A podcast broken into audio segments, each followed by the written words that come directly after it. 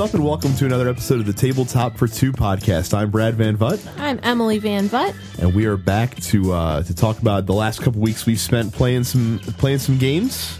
Um, we're going to be reviewing the brand new game Scythe later in the show from Stonemaier Games, so looking forward to that.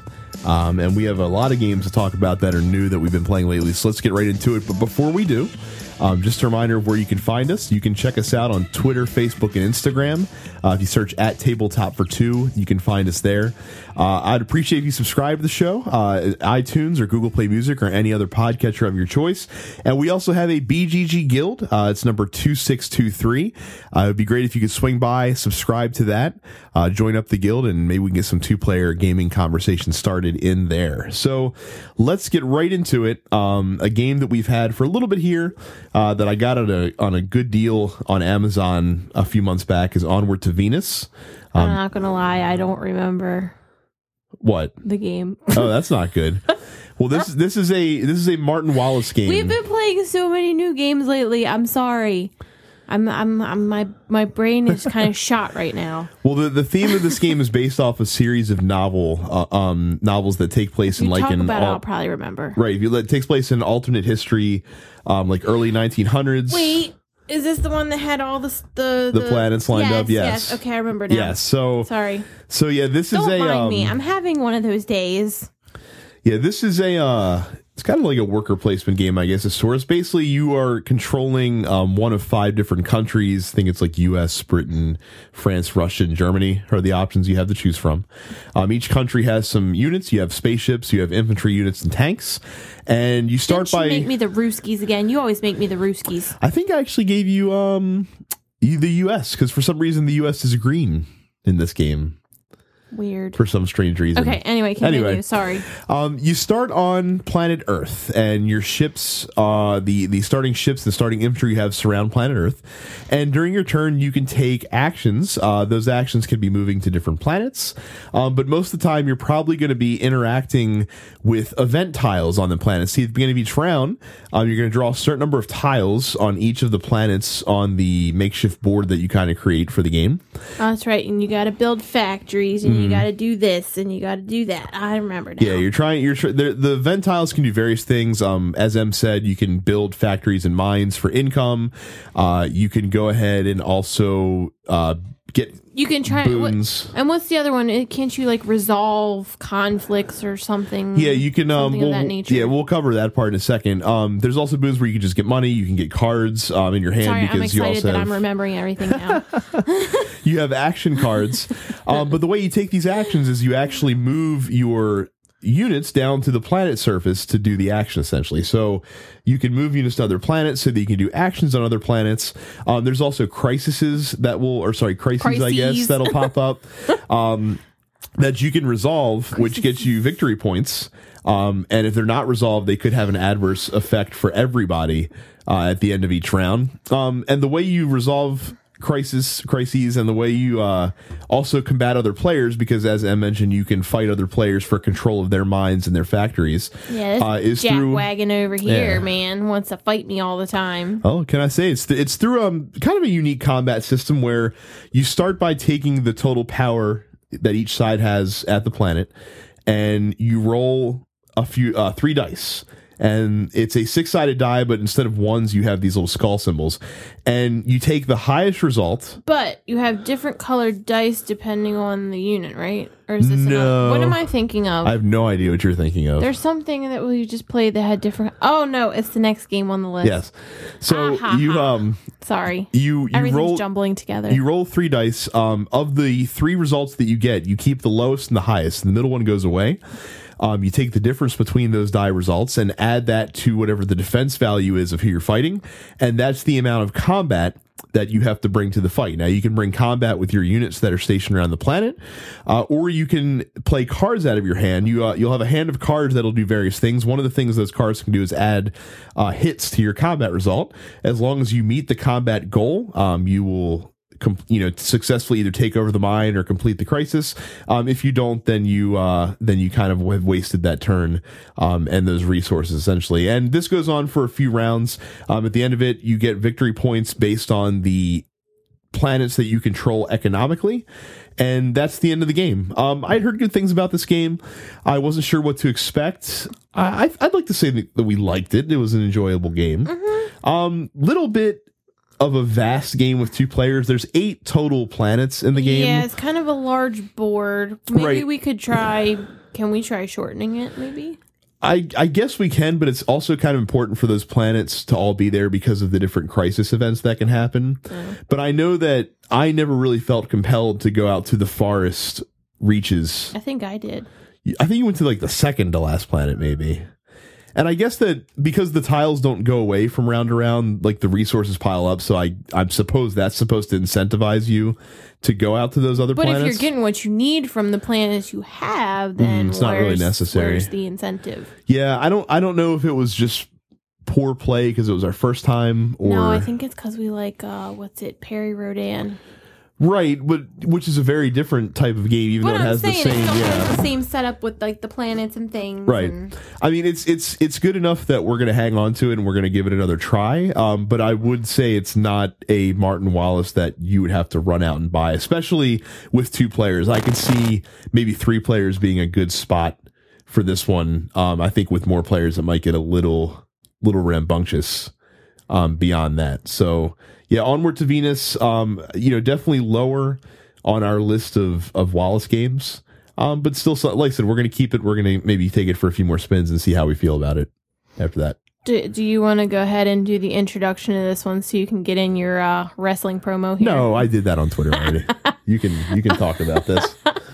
Next on the list is uh, New Dawn. It's in the same universe as Among the Stars. hmm Uh it's I don't know. What do you? I I I, They they call it a four X game. I don't necessarily agree with that classification. I don't. yeah, that's why I said I. That's why Yeah. I'm like um. Yeah, I don't see it as that either. it's kind of an area control game of sorts, I would say, Yeah. and then in some ways Like it I said, it still it has the cards like you have in Among the Stars that you put out the different cards to get different effects and whatnot, but you Hmm. have a board.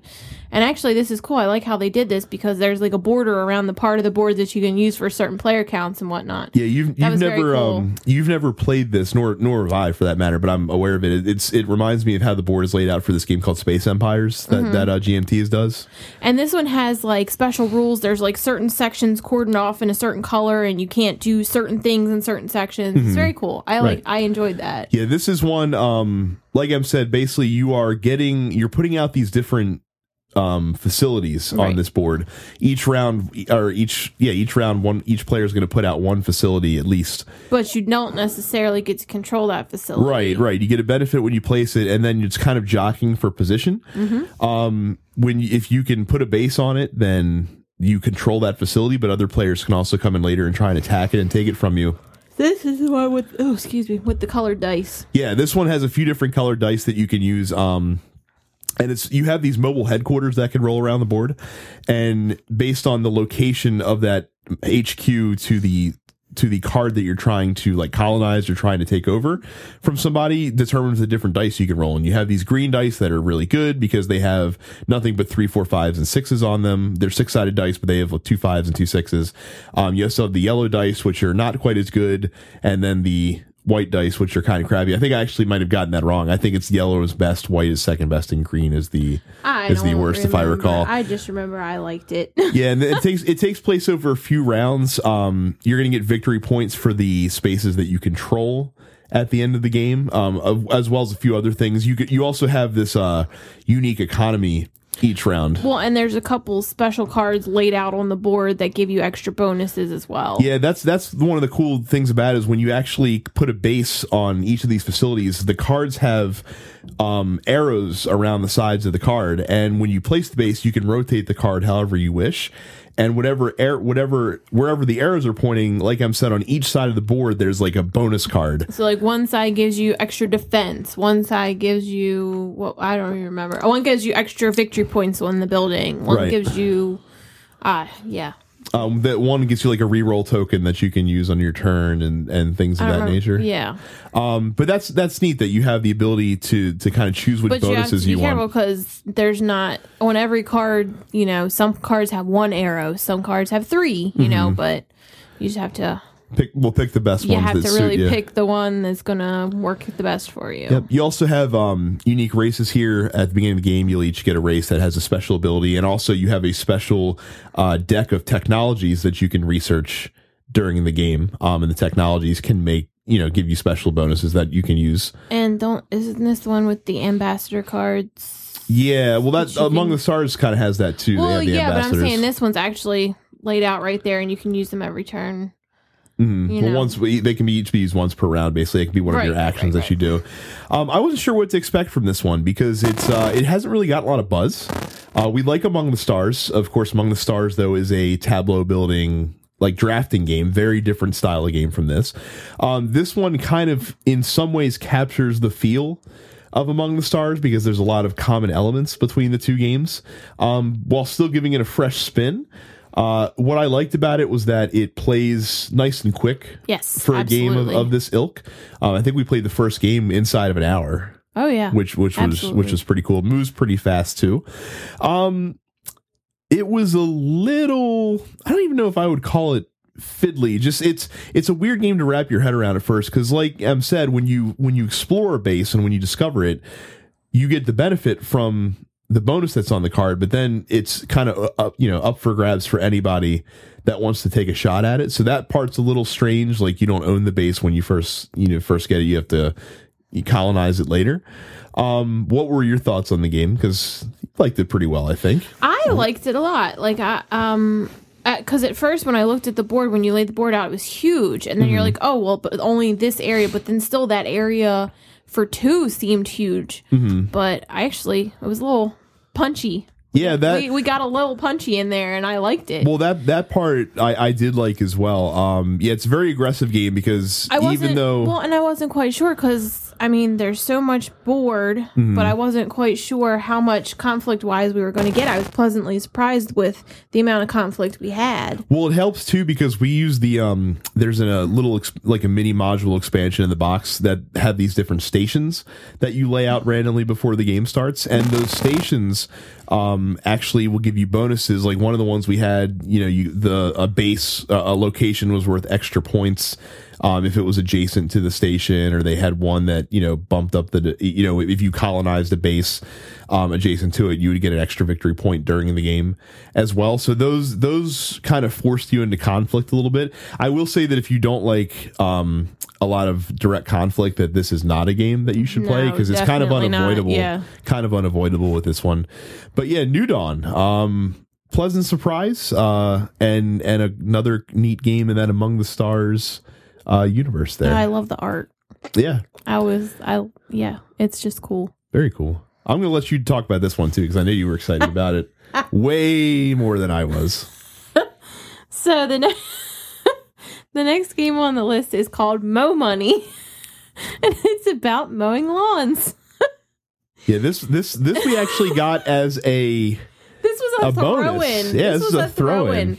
And th- this is one of those ones where it's been sitting on our shelf forever. And I'm like, Bradley, are we going to play this game to see if we like it or if we can pitch it from our collection? Mm-hmm. And so he's like, all right, fine. He reads the rules. We play it. And I loved it. yeah. It's it's an, And oh no, the best part was as he's setting up, I was cleaning up from dinner and he's setting up and he starts laughing. I was like, what? He goes, oh, he's like, you're going to love it. It has the cheesiest, corniest names for things. Wasn't it the grass guzzler was Yeah. like the best mower you could get was the grass guzzler and they had the sod snipper. I was dying laughing. Oh I, my I god. absolutely knew that she would be that she would be charmed just by just by the cornball names on the uh, on the lawnmowers. Um, the gameplay is it's a reverse auction game. You're you're playing as competing um, lawn mowing companies.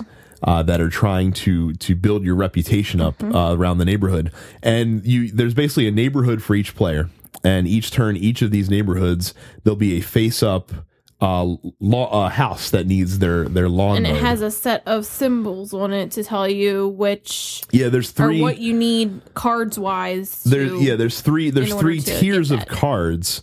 Um, there's bronze, silver, and gold, and you have to upgrade your mower to get access to the higher cards.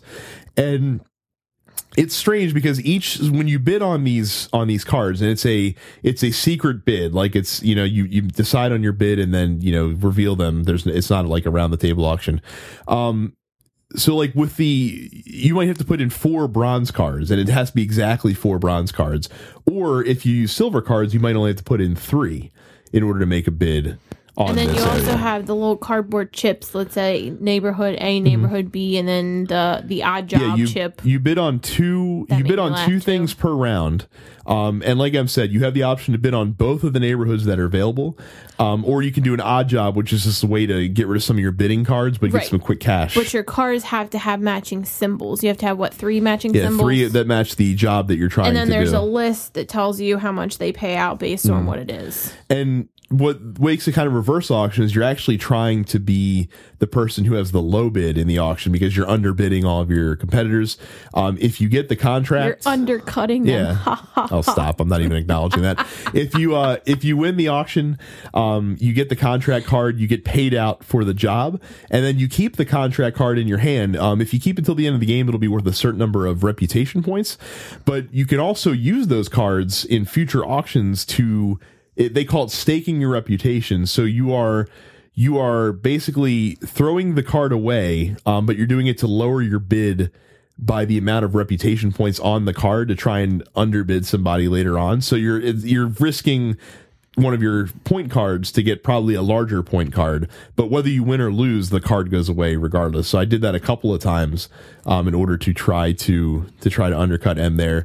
Um, you keep going until one of the neighborhoods has no more jobs left, and then whoever has the highest reputation uh, wins the game. You also, you also get some points for having some leftover money at the end of the game as well. The money is also necessary because not only do you use it to upgrade your mowers, um, but you also use it to buy. You have to actually have purchase to your cards. Right, so you have to you have to be careful about how that's allocated. Um, this was an interesting game. I wasn't really sure. I wasn't expecting expect. much from this game at all. I was pleasantly surprised that I had as much fun as I did. It was it was fun. Yeah, we we talked about it when we did um when we talked about auctions a few months back uh, for two players. The the blind bid auction um definitely works best um for two more than any other type of auction because going going around the table doesn't really you know work too well, especially if you can only have access to one of the different uh contracts each round Right. or something like that. So that that worked out well okay. Um I mean I wasn't blown away by the game. It was totally fine. I wasn't I wasn't blown away. I was just I had a lot more fun than I thought I would. Well, I think the theme kind of helped that for you because I think you were you thought that was a charming a charming theme from Oh, what I understood. cute. So It's really cute. it was fine. I mean, it's not going anywhere. Um, don't know if we're ever going to end up playing it with anybody else because it took. I, I will say one thing I did not like about the game. It took a little longer. to, yeah, it took a little yes. longer than I wanted it to. Um, so I'm not sure how I felt about that. But yeah, Mow Money. If you're looking for for a kind of an interesting twist on auction games, uh, this might be one to check out. Uh, it's it seems like it might be might be unique enough to It's earn a spot. And yes, it is very cute. It's very colorful. All of the streets have like like the, the A neighborhood is like Apple Orchard Way or something like that, and the B is like Bear whatever. It's Yeah. very very suburbia. Um, Dimension was a game that we got a really sweet deal on. Oh, yeah, at the local uh, Friendly local, local, game, store. had a clearance, and then you got an extra fifty percent off if you said the magic phrase. Yeah, so I I think we picked up Dimension for fifteen bucks. This is a uh, it's a puzzle game, um, kind of spatial element puzzle game where you have uh, these five colors of of these uh, of these Balls. balls, and you have three of each of them. And each round, there's going to be six rules that get laid out on the table, and the rules might be uh, any of any orange balls that you build in a structure have to be touching any of the white balls that you build or no white balls can touch or you have to use exactly three of the green Or all the blue balls have to be on the bottom. Mm-hmm. Black can't be on top of blue. They're like there's many many different. yeah and you Ways. build and you build this pyramid basically um You stack of- your balls. yeah that of matching the different rules um, that are laid out for the game and you essentially are given a number of points uh, at the beginning of the round but then for each rule that you don't fulfill you have to lose two of your points for each one. I think you're given ten each round, and you lose two for each rule that you uh, that you fail to complete. Um, and and of course it's time, so you know you have to do it as quick as possible. I think you have like thirty seconds to build to build the tower. Um, there's also a bonus if you are able to complete all five rules, and if you are able to use all six, all five colors of balls in the tower. Um, and then you play that for a few, for I think it's six rounds, and whoever has the most victory points at the end of the game wins. Uh, this one, uh, I, I enjoyed myself. Um, I think I might have liked this one a little bit better. I think we talked about Dr. Eureka a couple of episodes ago. I like this one a little bit more than Dr. Eureka. Why? Um, Because you don't have your balls flying everywhere. It's uh I, this one I, I like the the mental puzzle a little bit more. Doctor Eureka is kind. It's kind of you're balancing the race of trying to get it there, but while also trying to figure out the right pattern. But this one I I, I like the puzzly aspect a little bit more of uh, of dimension. Oh, you know I'm all about the puzzles, Papa. Mm-hmm. I mean, but which which did you prefer? Because because it feels to me very similar to Doctor Eureka in a lot of ways. I like Dr. Eureka. Yeah? I like the freneticness of it. Like I do. I like the chaos. I don't know. Doctor Eureka, I think will be more. I, I think would be a more fun game to play with a group, but I think this is more fun if you're going to play a Yeah. two player game to do it that way. Um, but they're both very good. Uh, Dimension, I would say. Is a, is a worthy pickup if you can get it for a fair price. I'm not a huge fan of the MSRP on that one, which I think is 50 bucks if I'm not mistaken. Uh, this is from Kosmos actually of all of all places. Uh, but yeah, if you can if you can find a good deal on this, and I think there is some good deals to be had out there in the game, uh, and you like puzzle games, then Dimension uh, might be a worthy addition to your collection. Next on the list, uh, Sevens. We played this game twice. So the the We're way not really big fans of it. yeah the way the way the game works it is a um it's a card game where you're dealt a hand of three cards and the cards have um a different Color and a different person. well different category and it's based on Yeah, things that are famous for seven like the seven ages of man or the seven deadly sins or the seven seas the Seven Wonders. yeah, thing, things of that nature. And each of those groups um, has an ability. So, for example, the what is it? The seven um, seven uh, I remember the Ages of Man card uh canceled out like the highest number card that there was. Well, I didn't want to throw that one out because that one's the more complicated to to explain. Probably That's that's the one that I remember because it kept they have messing like me up. they have like the seven colors of the rainbow, and that changes like like a wild That changes color basically. wild. Yeah, and there's basically when you when you play the card out, you put it down into the matching column, and Wasn't there like a thief one or something where you could steal a card from the top yeah, of the something of that nature. There's a seven lucky gods one where you can like gamble to get. Oh uh, yeah, if you say okay this card and then you turn it over, then you get to pick that card. You get to put that card. if in you, if you guess the your color or the number of it correctly, because the You get to cards are also it- numbered You get one to put seven. it in front of you to score. Right. Yeah. And and like there's always a, there can always be like a wild color in play. So any cards that match that color, you can put on any of the columns and use that column's ability. Um, also, the Ages of Man card. That's the one that M said is kind of confusing because you can put it in the Ages of Man column or in any other column. Um, and essentially, what that does is it kind of speeds along the end of the game because you the game ends when one of the columns that you're building has seven cards in it. And what's kind of hard to wrap your head around with this one is the scoring system. Because what you do, strange. it's very strange because you, you'll have three cards left over in your hand. Okay. So the way you look at scoring is you look at the, the ages of man column. And for each card in that column, the highest valued card gets canceled It's out. negated. Yes. So, for example, if you have if there's two cards in that column, then all sevens and all sixes are worth zero points, and the only cards that are worth points are your ones through fives, except for the wild, whatever the wild color is at that point, is not going to be worth its face value, but it'll be worth whatever the highest available number of points. It'll be worth that many points. So in, in the example that I gave, if you had any, let's say orange was the wild color, any orange cards that you had would be worth five points apiece. Right. and you basically just add the the values of the cards that are in your hand. Um, you add in, you get two points if you have any of those lucky gods cards that you were able to successfully get, and whoever has the most points wins. Um, like Em said, we've played this a couple times, and the scoring system is, which is the whole crux of the game, is what you're building towards for the entire game, is really confusing. Um, which does not make that a lot of fun, No, not with and not at all. and the gameplay is just kind of Ho hum. it's just kind of there you know what i It's mean? It's not yeah it's not it's not really exciting. You're just kind of all right i'm gonna play this You're card going so i can through do the this ability. motions. It's one of those where you're just going through the motions, and that's not fun. yeah it's uh, and, and this one it had a lot of time between plays. We played it once didn't really get it. It kind of sat on the shelf for a while and then we busted it out again recently um to just just to see if it was something we enjoyed and and neither of us it kind of fell flat really didn't have a great time. Um so yeah sevens is not one that i would recommend um Nope. you're in the same boat there as well i would Two assume thumbs down. Yeah, not not. This is definitely a pass for us as far as card wah. games go. Um, there's other ones now. okay, we didn't pay that much for it. nope.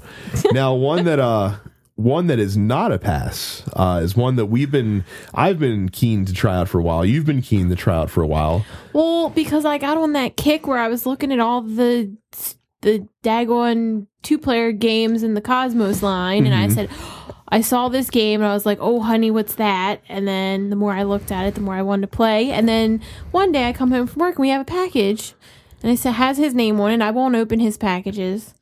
And uh, he comes home. He goes, "Oh, that's a surprise for you." I opened it up, and inside was Targi. Yeah. I was so excited. Yeah, cool stuff. I got an email from them because I had like a notification to find out when it came back in stock.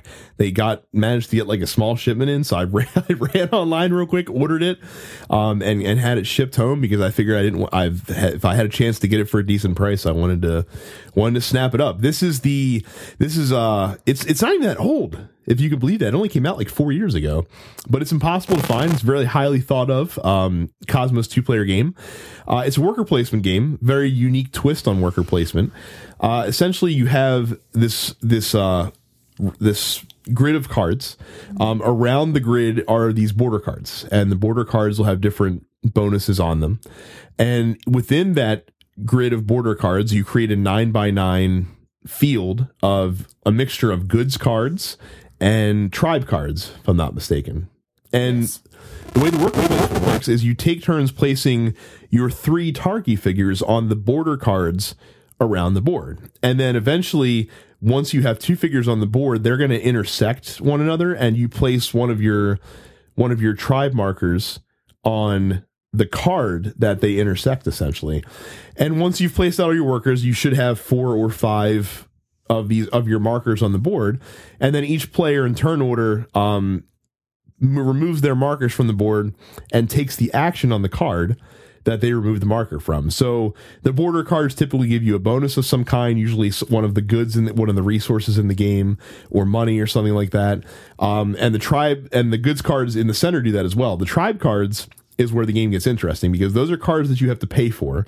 Um, they're your main source of victory points at the end of the game because you're going to get um, they're they're each worth I think it's one to three points a piece, and then a lot of the tribe cards have a special ability on them as well, which sometimes they're like a one shot deal, and sometimes they're a ongoing ability that gives you a bonus for the rest of the game. Now the tribe cards will also have I think it's one of five symbols on the card as well. And when you are taking those tribe cards, you're putting them into a four by three grid of your own that's in front of you. And if you're able to match all, if you're able to have the same symbol All on all four cards in a row, you'll get four bonus points at the end of the game. And if you get four different ones, you get a bonus. you get two well. bonus points as well. So this goes on That's until tough. yeah. And there's also a robber that goes around the board, and whenever he reaches the corner spaces, He's a jerk. Yeah, he he adversely jerk. affects both of the uh, both opponents with a penalty of some Guy kind. Guy across from me is a bigger jerk because Yeah. he stole the the anti robber card. I did first round too. I didn't have to deal with the robber at all. It was great. Um, but the game ends when either one person has filled their tableau with twelve tribe cards, or when the robber makes it all the way around the board. Uh, you look at the end game bonus points, and then whoever has the most victory points at the end of the game wins. So I, I had high hopes for this one because of how how well it's uh, talked about, and it did not disappoint. Targi, I thought was very good.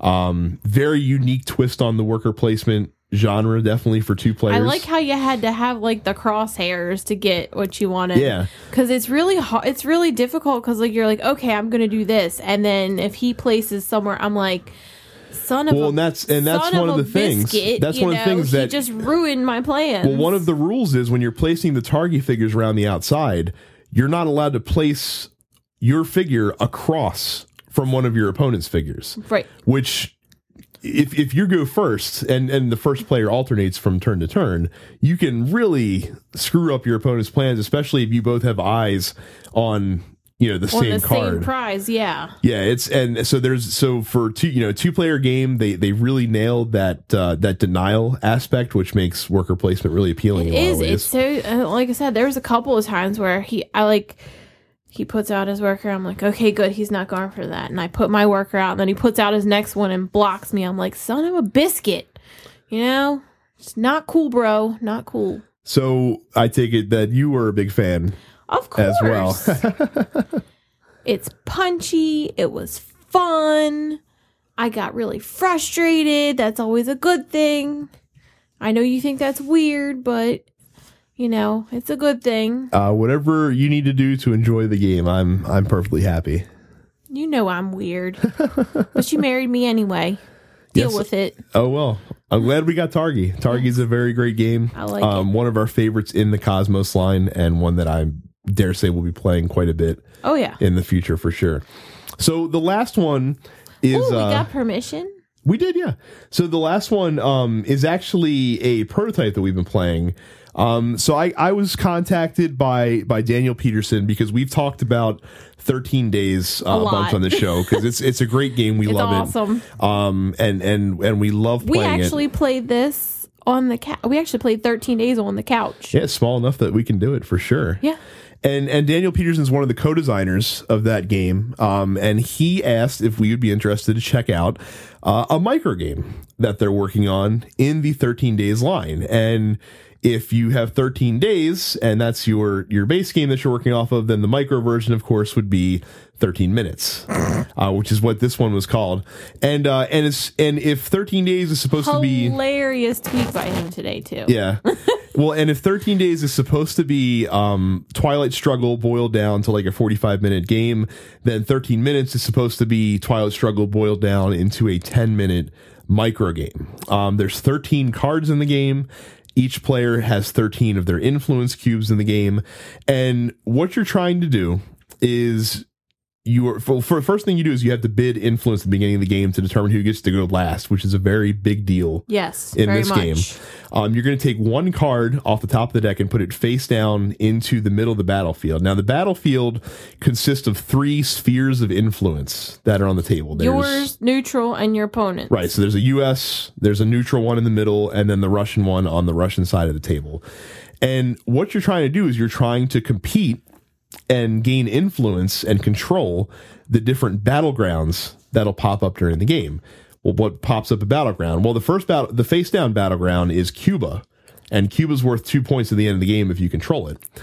The other And battlegrounds, that's just the card that you deal randomly off the top Right. of the deck. the other cards that are going to make up these other battlegrounds are the cards that you actually play out of your hand. You're going to have a hand of two cards every turn, and you're going to play one of those cards to the table. As soon as it hits the table, it becomes a battleground that you're fighting over.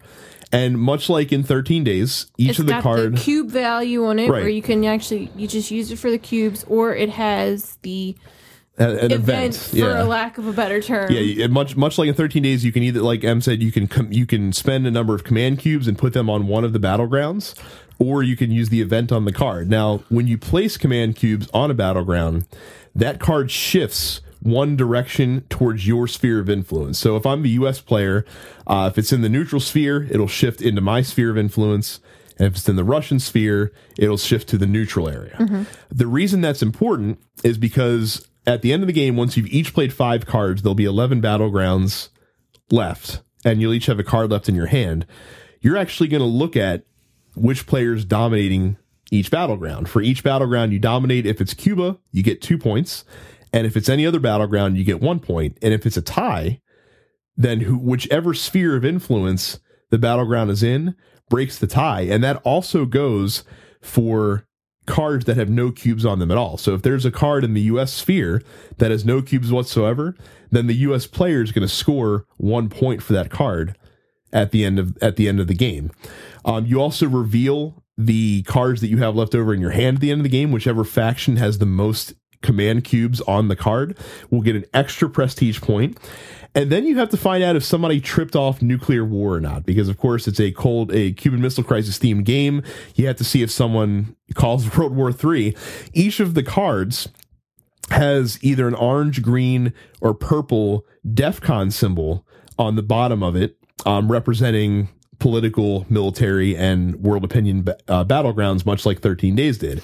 If you have three matching symbols in your sphere of influence when the game ends, uh, the, of the same color, then you've actually set off nuclear war. So you have to be very careful when you move the cards to your side of the table because if you do too many, Yeah, I set off nuclear war in the first game we played. yeah.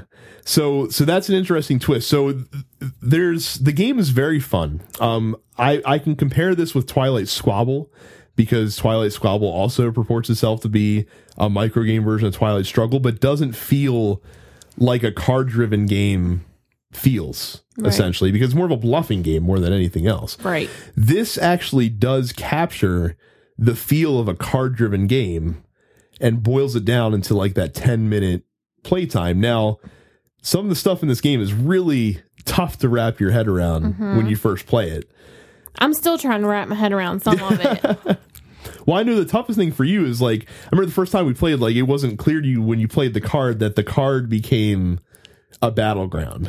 well, no, it wasn't clear to me that I didn't have to put it out in front of me and I could put it out wherever I pleased. Well, yeah, when, when you place these battlegrounds, you can either put them in your sphere or you can put them in the neutral I kept sphere. putting them in right. Mm-hmm. front of myself, and that's what screwed me in the end. So that that was that. So then this time I was trying to be a little more, you know, Mm-hmm.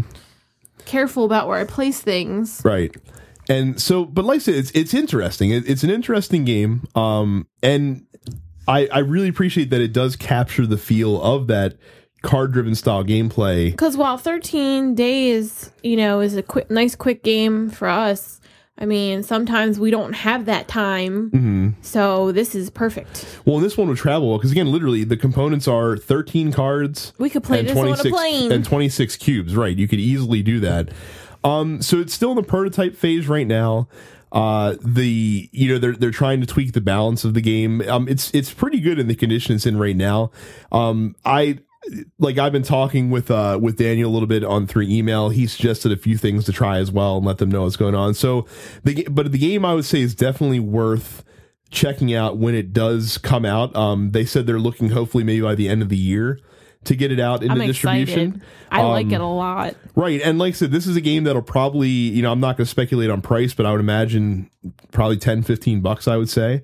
And if you're a fan of, of those card driven war games and you're looking for like a unique twist on that, definitely give 13 minutes a look, um, when it, when it does appear because, uh, it's, it might scratch that itch for you. It's, a, it's a, it's a very interestingly designed game for sure. And we're going to continue playing the prototype because we're having a lot of fun Oh, yeah. checking it out. So that's it for as far as new stuff we've been playing. Uh, we'll take a quick break and we'll talk about uh, a Kickstarter project that we're going to highlight this month uh, that we think you should back. So stay tuned.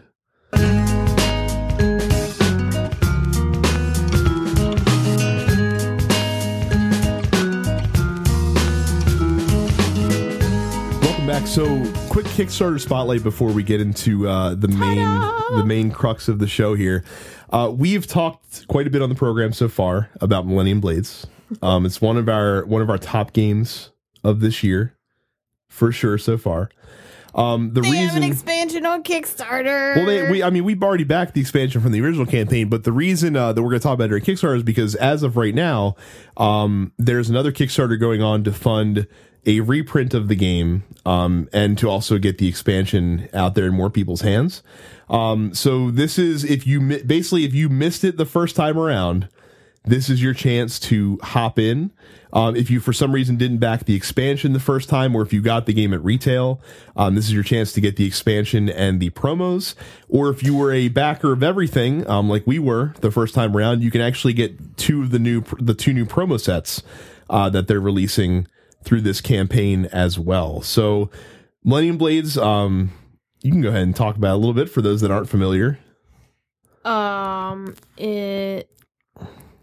What is it? I. It is- I'm sorry. it- I'm it- tired. It is a it is a CCG. yes. Sorry, it's not the one that we can't commit to.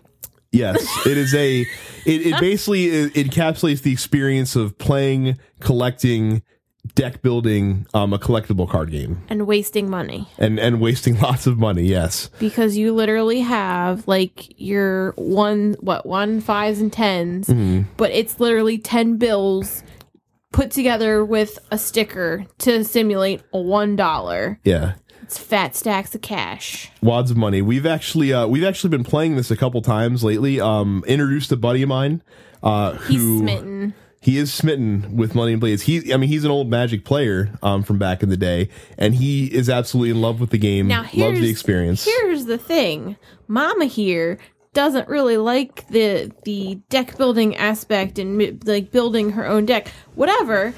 I have decided that I love this game. I don't know why. Maybe it's just the theming of some of the cards or whatever, Mm-hmm. or the fact that it's just really fun. Because I did. I had a lot more fun doing something like this than say playing Netrunner Right. because I know that's your biggest thing is you're like, why didn't you like Netrunner? I don't know why I didn't like Netrunner. It just didn't jive with me for whatever reason. This jives with me, and I wasn't a Magic player. I think I played it a handful of times with my cousin growing up, if that. But something with this just kind of resonates with me, and I really, really like it. Right, and and like I said, level ninety nine doesn't sponsor us or anything. We're just getting that the name for the the game out there We don't have any sponsors. We're just doing really this for fun. right. It's a, it's because we think it's a really great game. Um, if you're into CCGs at all, if you've ever been into CCGs at all, if you're into LCGs, whatever, if you like collectible card style games, um, you'll probably really enjoy it. It's definitely worth checking out. Um, and like I said, if for some reason you have the base game and you're like, oh man, I really wish I could have gotten the expansion stuff like that, you can get that now. You can get the promo packs that they released for the game. Pretty good deal on there. Definitely check it out. Seriously, some of the packs are hilariously themed. Right, all all the packs are themed. Like I said, we've we've talked about on the show a lot, so I didn't want to go into too too much detail again. Um, but yeah, like I said, if if you've been hearing about Millennium Blades, if you're curious about it and you want to check that out, uh, definitely check out the Kickstarter that's going on right now. Um, as of us recording, I think it has a little less than two weeks left to go. Um, it's already funded, so you'll definitely you'll definitely get the game if you back it. Um, but yeah, check it out. Millennium Blades definitely a worthwhile endeavor. Oh, and, uh, doesn't the uh, table end tomorrow as well? It does, but we talked about it last I'm week. So, like I said, by the time people listen to this, they probably won't be able to get a chance to do the, the Duchess table. Yeah. Um, but yeah, so so yeah, definitely check out Millennium Blades, and when we come back, we will have our review of Scythe.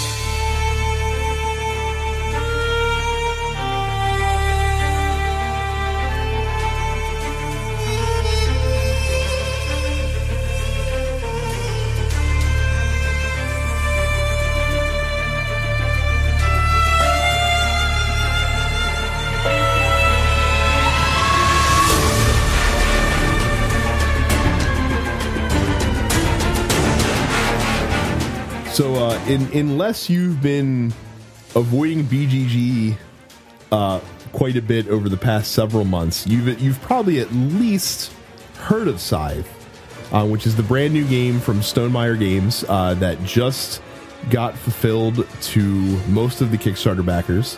Um, there's still some backers that don't have it yet, I think, as of the time of this recording, but I think most of them probably do at this point.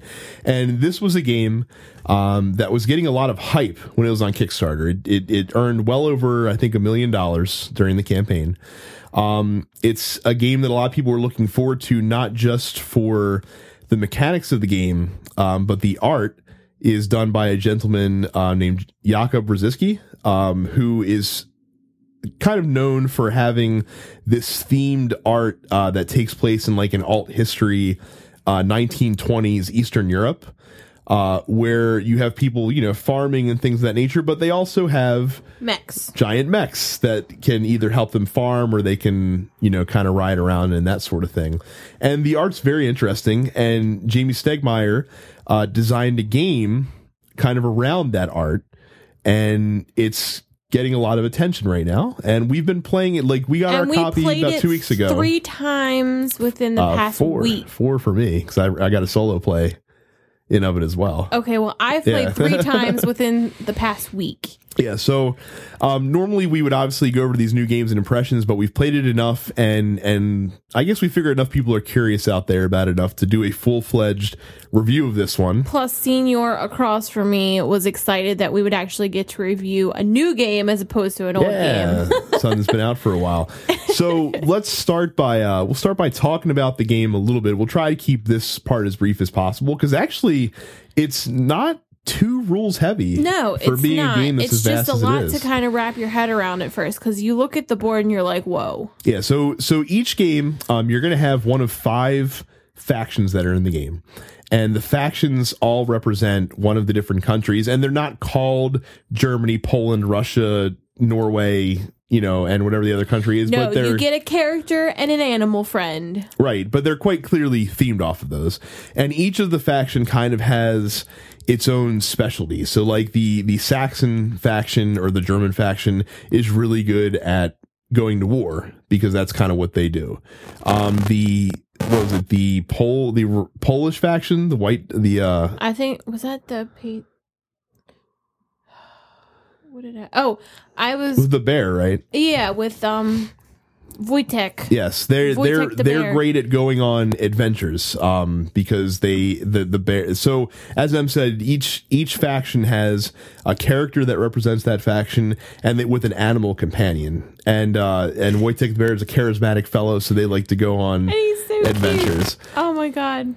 so you have these unique factions um and then you're also given a player board as well. Now the player board is where your action selection takes place and there's four spaces on this board. Each board is slightly unique though because though they're made up of the same eight actions they're arranged in different and and grouped differently on the different From player the boards. different player boards. right.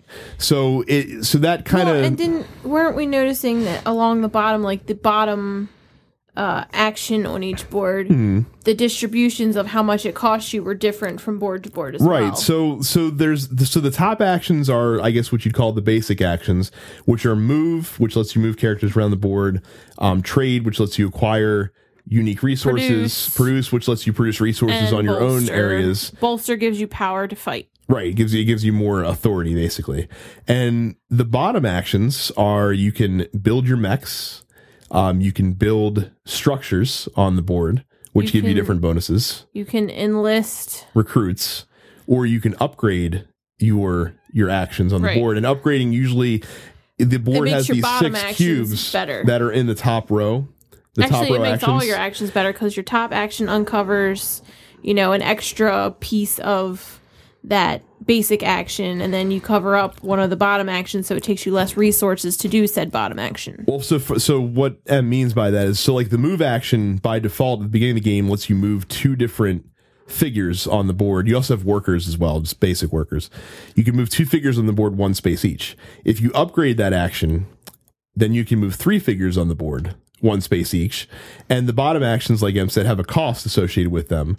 And you can make those costs cheaper by taking the cube that you take from the top and covering up one of the cost areas on the bottom Yep. essentially. So when you and when you take your turn, you're going to take your little action selector and you're going to put it in one of these four spaces. Like I said, each space on your player board has a top action and a bottom action.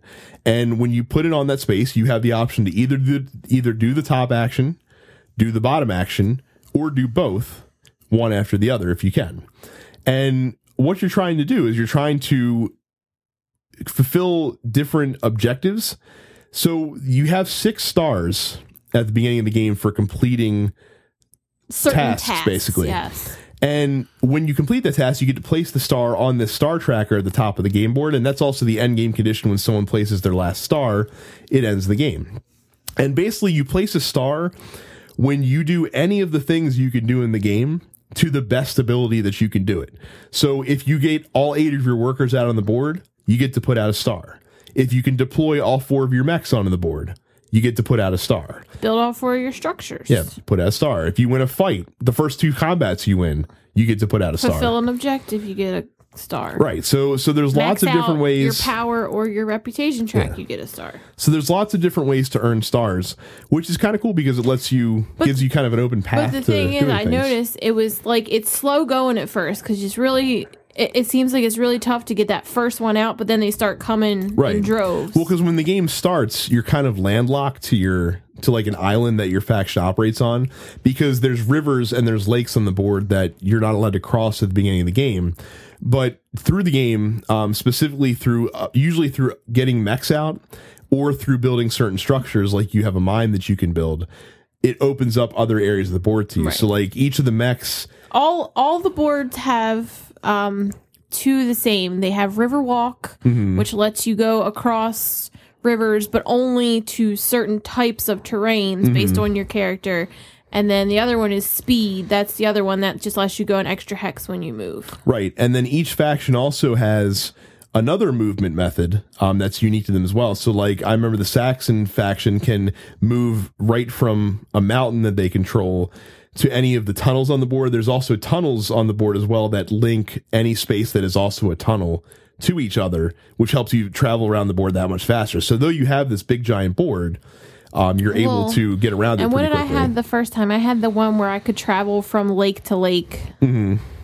And yeah, that, that was one of the Nordic factions abilities. You could use the um or no, I'm sorry, that was the Polish one where you could actually that use lakes. with, with the bear. You could use lakes as tunnels basically. Yes. And move your mechs and your character. And I could hide out on the lake so you couldn't come get me. right.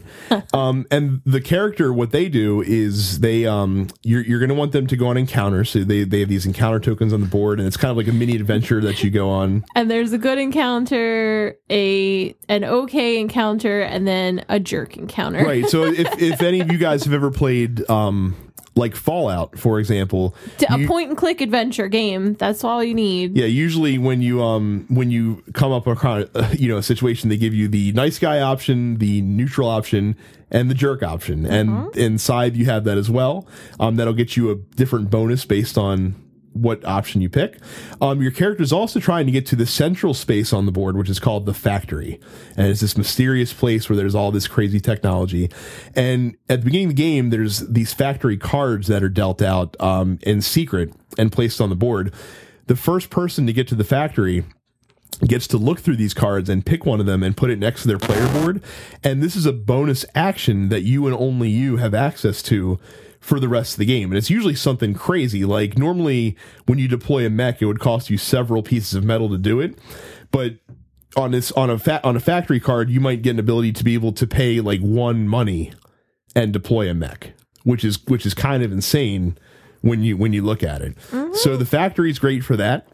Um, you're also trying to control uh, different hexes on the board during the game because when the game does end, um, you're going to get the the goal is to have the most money at the end of the game, but you're going to get most of your money when the game's over because there's this popularity track that's on the board, and your faction will gain and lose popularity throughout the course of the game.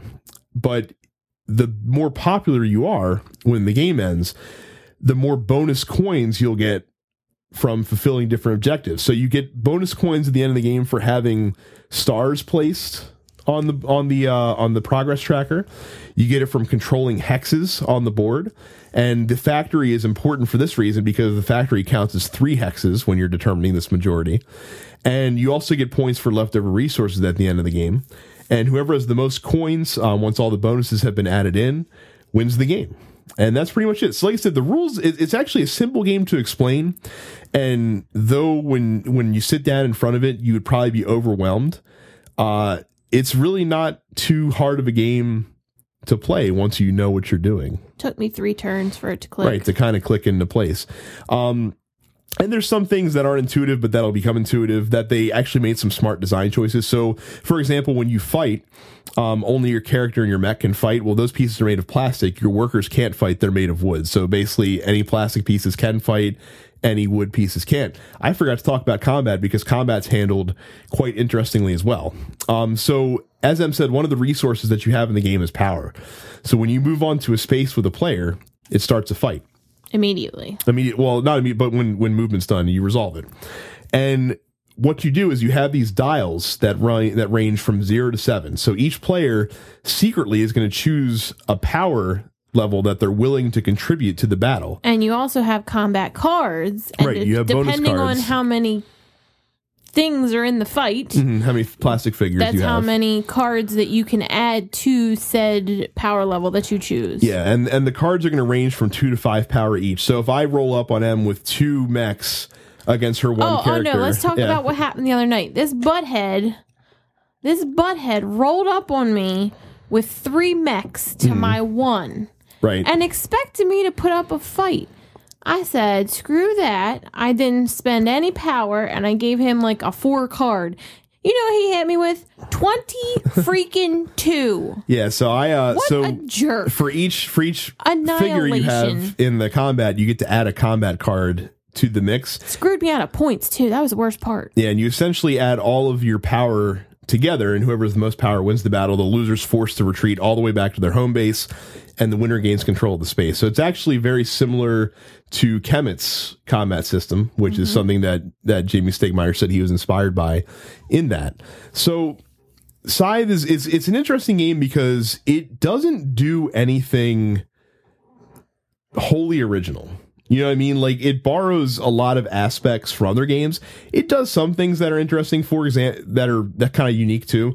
For example, your resources are actually stored on the board itself. They're not stored in like a supply. And they can be stolen. They can be because if someone takes control of the hex that you have those resources on, they now control those resources. So you have to be very careful about how you have them guarded and, and where you have mm-hmm. people as you go throughout the game. So that's kind of neat. Um, but like I said, we've seen unique player powers in games before. We've seen unlockable technology abilities in games before.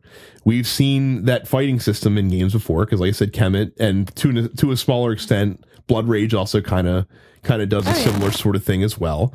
Um, you know, we've seen race to the you know race to a certain area.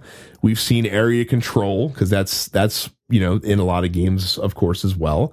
Um, but the way that it marries everything together is really interesting. Um, there's there's not a game quite like Scythe, and it Jamey promotes it as a 4X style game, and it's not what you would traditionally think of when you think of a 4X style game. You know what I mean? You think Mm-hmm. of you know a game where you, you you don't know where any of the spaces are, and you're revealing them as you go along. yeah, along. this you know everything. It's right? You know where there, everything black is. And white. Um, but but it does have some of those 4X elements. Um, a lot, a few people online have challenged James Stegmaier on calling it a 4X, and he's like, "Well, I'm, if if you pigeonhole it into the known definition of a 4X game, yeah, I guess it's not like that. But I'm trying to broaden, you know, what you might think of when you think of a game like that. And I can kind of see." Where he's coming from, and there is some sense of exploration. Like the factory cards, nobody knows what they are at the beginning of the game, and you're trying to you're trying to race to get to those and, and sort of thing. So so I could see where where that inspiration comes from. And I think because it marries all these in a unique way, it, it can kind of become greater than the sum of its parts. And it's it's it's hard to talk about this game because it had so much hype surrounding it for the past year basically like like ever since someone saw the first piece of art from the game people have been like freaking out about wanting this game so it's definitely been hyped up and it's not like the greatest game in the history of games by you know by any stretch of the imagination It is very good. but it's a very good game yeah it's, it's been a lot of fun so far I mean, Hell's Bells. We've played it three times within within a week. Right, and and let me also you know talk about the aesthetic stuff too um, before we kind of dive deep into you know likes and dislikes and that sort of thing. Um, the art for the game is Is awesome. phenomenal. Um, they Love it. and, and I mean and you know Stone Stonemaier's a company known for having really top quality art in their game. I'm sorry. So we had this encounter card, and Brad was Wojtek the bear, Mm-hmm. and he gets this encounter card, and the jerk thing on there says "Have a bear meat sandwich." Yeah, And I was just no more good. And this jerk ate the bear meat sandwich over here. Well, that's what's that's. I mean, that's one of the cool things about those encounter cards. There's these there are these giant tarot sized cards, and they don't tell you on the card in words what's happening. You just get a picture of what's happening, and then you have the options of what you can Oh, do yeah. with that picture bound, which is kind of neat. Um, but like I said, the art's amazing. Um, fantastic art. This, I mean, there's not many board games where I wouldn't mind having like a print of that art it, uh, hanging on my wall. This is a game I wouldn't mind having a scythe print hanging on my wall because it, it looks Oh my god! You know, very mechs, unique. The mechs are very cool. I enjoyed the crap out of them. I actually, the first time we played, I was the faction with the white mechs, and I laughed because any of you that have seen RoboCop, it looks like the what was it, hun? the Ed 209. Yeah. Yes, it looks exactly like it's hilarious. Well, that's and, and yeah, each faction also there has a unique mech sculpt as well for their mechs, which The- is kind I think I was well. the blue the one time, and it's like it's a boat with spider legs. Mm-hmm. It's like a water. It's like a beetle or something. it's very basically. cool. So yeah, the art's great. Um, the the component quality, the production value is top notch. We ended up backing the collector's edition on Kickstarter, so we have the extended board that we can't fit on our table, so we so we haven't used it yet. And then we also have the upgraded resource tokens, and these look like the resource tokens that you get um in the like the treasure chests that Stonemaier Games Mm-hmm. have done previously, except that they're actually nicer than the treasure chest ones we discovered because we were the playing wood. with the we were, yeah we were playing Deus last night with the treasure chest and the wood in the treasure chest and the wood inside. I was like, wait a minute. I was like, the ones inside they're prettier. yeah. So so and we get the nice metal coins. So like I said, really, I mean, I, I would I've come to expect top notch production from Stonemaier Games. Definitely doesn't disappoint No. in this. So so from aesthetics, the game absolutely nails it and is very cool from that regard. So two player differences. Obviously, we're going to talk about it two player. Um, there wasn't, there's not really any difference in how you play No. the game. The- only thing that's really different is that there's fewer factory cards available because there doesn't need to be as many factory cards available. But other than that, the rules are exactly the same. Um, so I thought it scaled really well. I Mm-hmm. really did. Cause and you look at the board and it's a huge board. Even without the extended board, my God. Um, but as huge as the board is, I mean, we still had that conflict, you know, we still Mm-hmm. we weren't that far from one another. Well, you're well, and you're as far as you want to be because the tunnels can link all the spaces Right. you pretty closely together. So if you want to stay away from people, you can. If you want to get in somebody's face, it's pretty easy to do that too. And things can kind of go different ways with this one. Now, I will say we we so we've played a couple two player games. We played a five player game, and I've also played it solo, which would which technically is a two player game as well. Um, in the five player game, you're kind it's kind of hard to avoid people. You're gonna Oh, you're yeah. gonna run into people just because the board's not that big that you can you know stay away from each other. So if so, but the two player, like Em said, gives you a little bit of flexibility. Case in point, the first time we played two player, I think we fought probably three or four times during the game, and the second time we played, we only had one fight at the very end of the game. It was the very last turn of the game that we had our And it wasn't combat. because I wanted to, it was because he wanted to be a jerk and not give me points. Yeah. So so that's uh so that's so like I said, basically you can make it as confrontational as you want or as non confrontational as you want um when you're playing, which is kind of neat. And the two player version I said you don't have to have the. Con- I mean, the confrontations are good if you want to get stars, but if you're specializing in other areas, it's like he told me when you first. He's like, look, he said there's this many things that you can fulfill to get your stars out. He's like, so you want to pick six things that you're going to be really good at, and like, and not worry about the other things. He said because you can't. right, because if you try to diversify too much, then you'll never get anything done. Right. But but with two player you have a bit more flexibility over what you want to do. If you want to stay away from each other, it's easy to do. If you want to be a jerk, it's still easy to get in someone's face. And so you can kind of have a little bit more flexibility over how you want to play. Um, I think we've talked about our likes for the game a decent amount so far.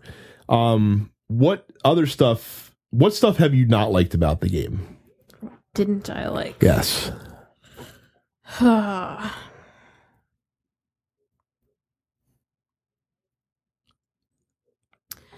Um, actually, in the last game we played, I was having trouble. I, I was having trouble with the resources. hmm You know what I mean? Because I, I thought I was doing all right, and then I was trying to get my mechs out, and I was like, I was just not you know, it was not jiving well for me. Mm-hmm. And then I felt like once I did, I felt like I was so far behind you, I had to try and play catch up.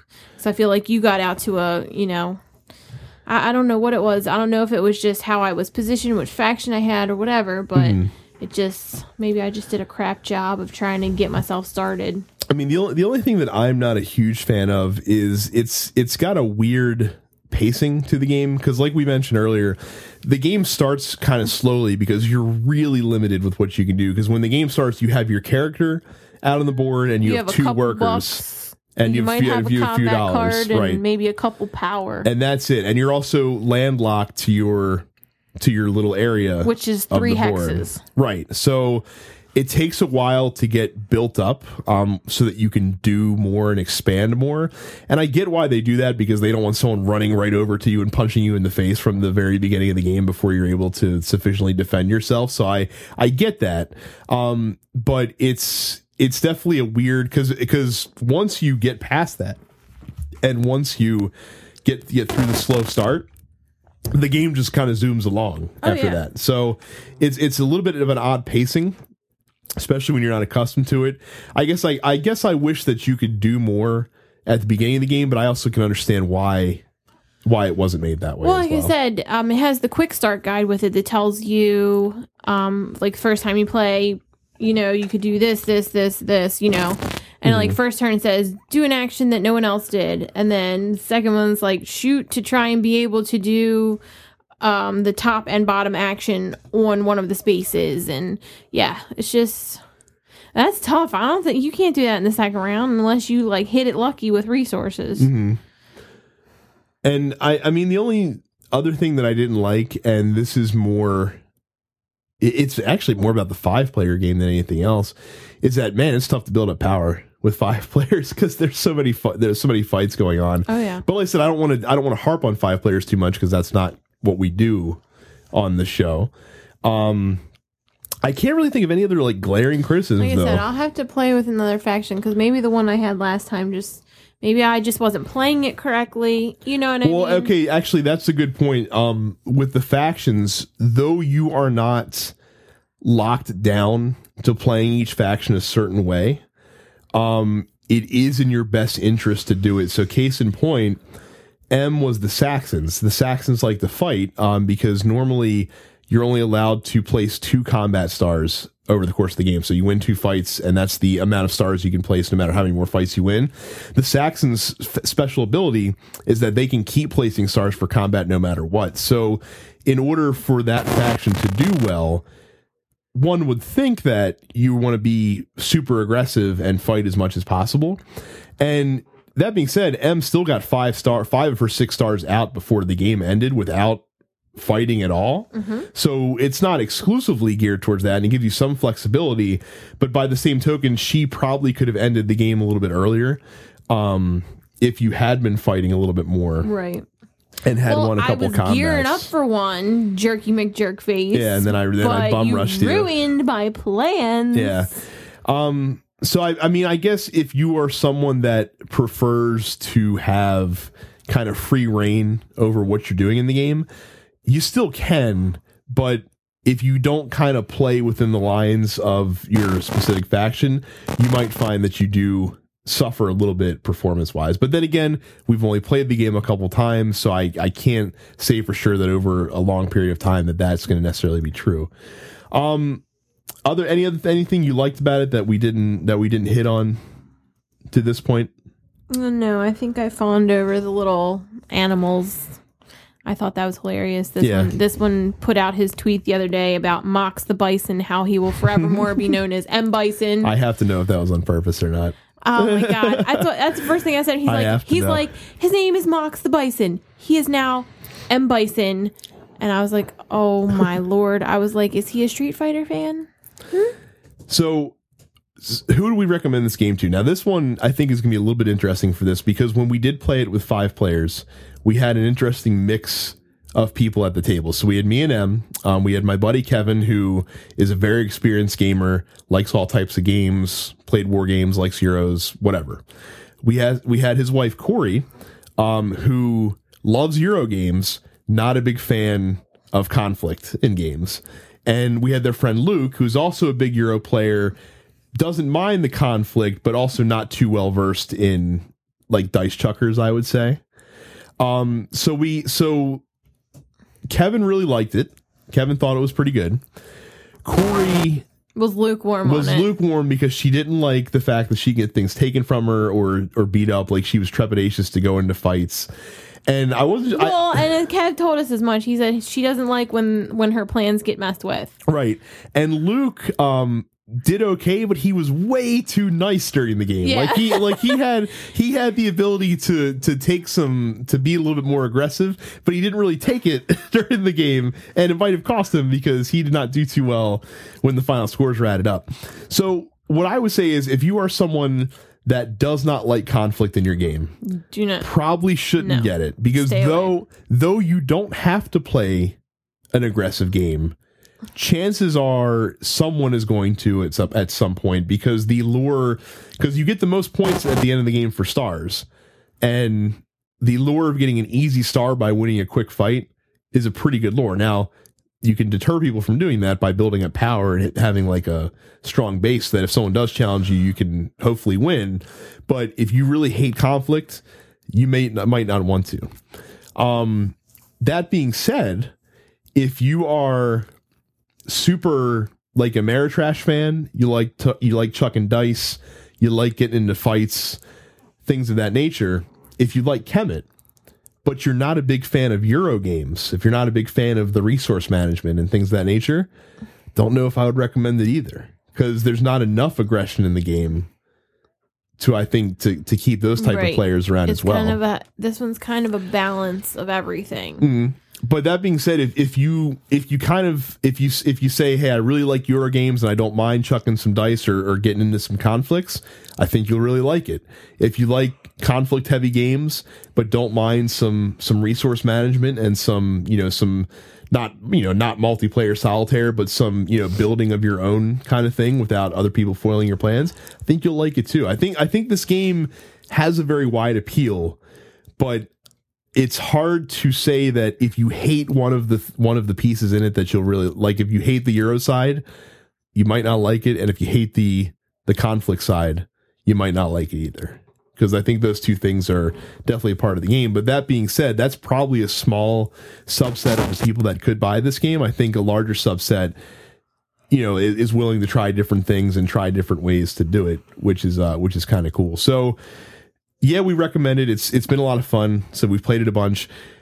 Do we recommend it if you primarily play with two players? And that's that's a more interesting question, I think. So here's here's Only if you're like us and you like that punch each other in the face kind of thing. I would say. uh I, I don't even know if if again, as long as you don't mind a little bit of aggression, I think you're fine. I think you're fine as far as that goes. Because again, we you know we played that whole game and we had one battle and it was at the very end of the game. It's not like we were running up and, and hitting each other left and right. No, that was the first game we played. well, so here, so here's the thing with Scythe. I think that one fa- one thing it has going for it, um, from a two player standpoint, is that once you understand how to play, it's there are not many games that have this big of a scale that you can play in so short of a time. Because the first time we played, it took us about a little over two hours because we were still kind of the second time finding we our way were like, through. 70, hour- 75 hour minutes 15 maybe. yeah hour 15 minutes we were done and i'm pretty sure it's going to take only about an hour to an hour 15 on subsequent plays and i'll tell you from the amount of 4x games that we've played and from the amount of you know like area control like big territory this games like perfect you for ain't us. you ain't playing a game with that size of a scope in that little bit of a time except No. for this so it's got a great so it's it's great for that um price i think this game will probably probably in the neighborhood of i want to say 70 to 80 bucks when it comes out i'm sure you can get a little bit cheaper online of course um if that sounds like a tough pill to swallow for a primary two player game might want to avoid it um if you're okay with playing it then uh, if you're okay with paying that price for a good game, then you know obviously it's going to be good. You're going to get top quality components there for sure. Um, but yeah, if you only play with two players ever, um, I would say that. So so let's let's take some comparable games. I wouldn't say get it if you only play with two players because I think you get more of an experience playing with. I, I mean, I had a lot of fun.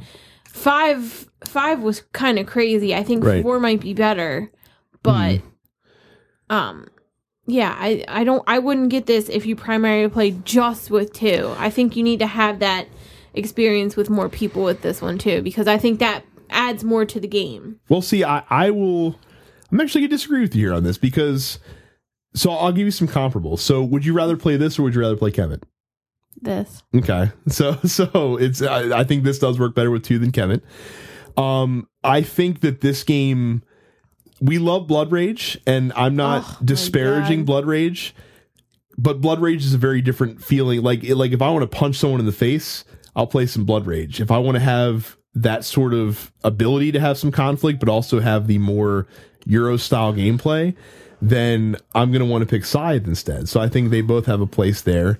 Um, like I said, if you like 4X games, um, again, this this fits in a definitely in, in the short time span that you could do.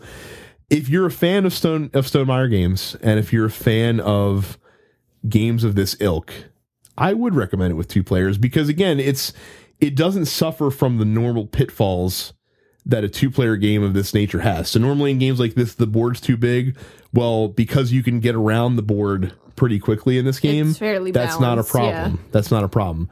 Um, you know, factions are imbalanced.